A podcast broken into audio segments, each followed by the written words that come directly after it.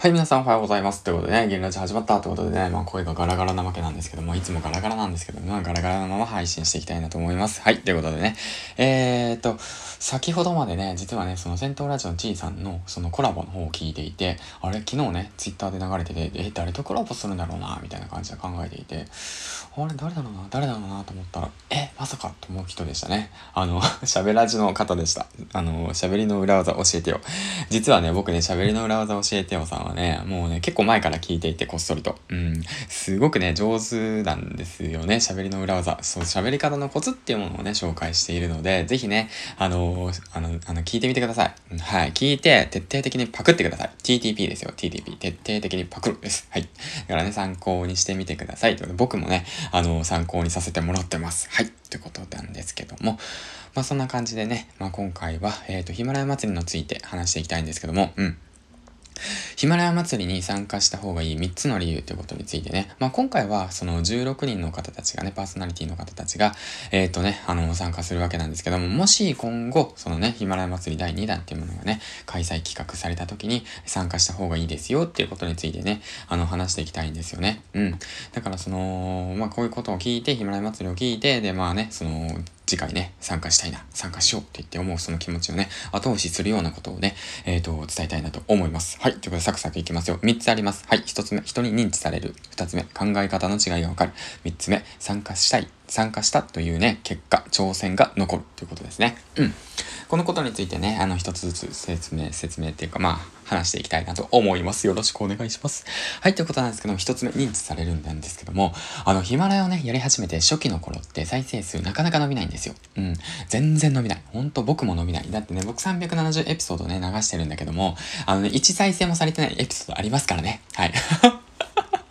そうなんですよ。全然伸びないんですよ。昨日と今日で、えーとね、どうだろうな、3ヶ月ぐらい前、2ヶ月ぐらい前か、再生数が1だとか、再生数0だとか、もうザラ。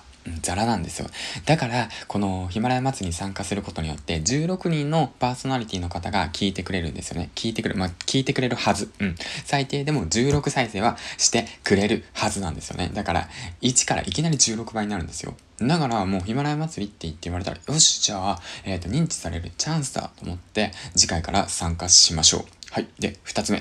考え方の違いがわかる。こちらなんですよね。同じトークテーマで話すことによって、まあ前回も話したんだけど、その人の考え方の違い、そしてね、人柄がわかるんですよね。うん。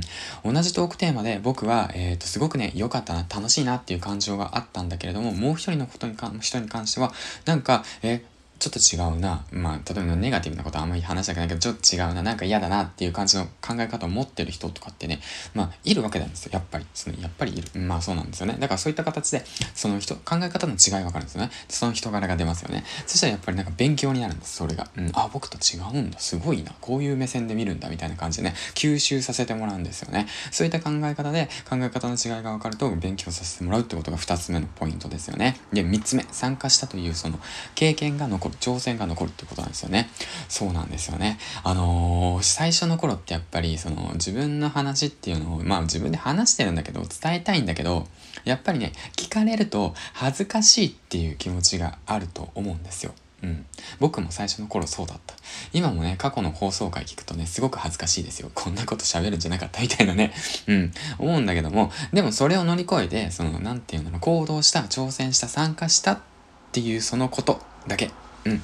それが、その、残るんですよね。うん。だからそういった意味で、その新しい企画だとか、そういったね、あのー、挑戦っていうものは、その、続けていくべき、参加すべきだと僕は思いますね。はい。ということで、はい。ということで、まあ、ざっくりとね、あのー、紹介してきたわけなんですけども、うんと、3つですね。ヒマラヤ祭り。今後、あのー、開催される、あの、企画に参加した方がいいですよっていう、その3つの理由。1つ目、認知されるっていうこと。2つ目、考え方の違いが分かり、勉強になるってこと。3つ目、参加したという、その挑戦が、えっと、残るということですね。うん。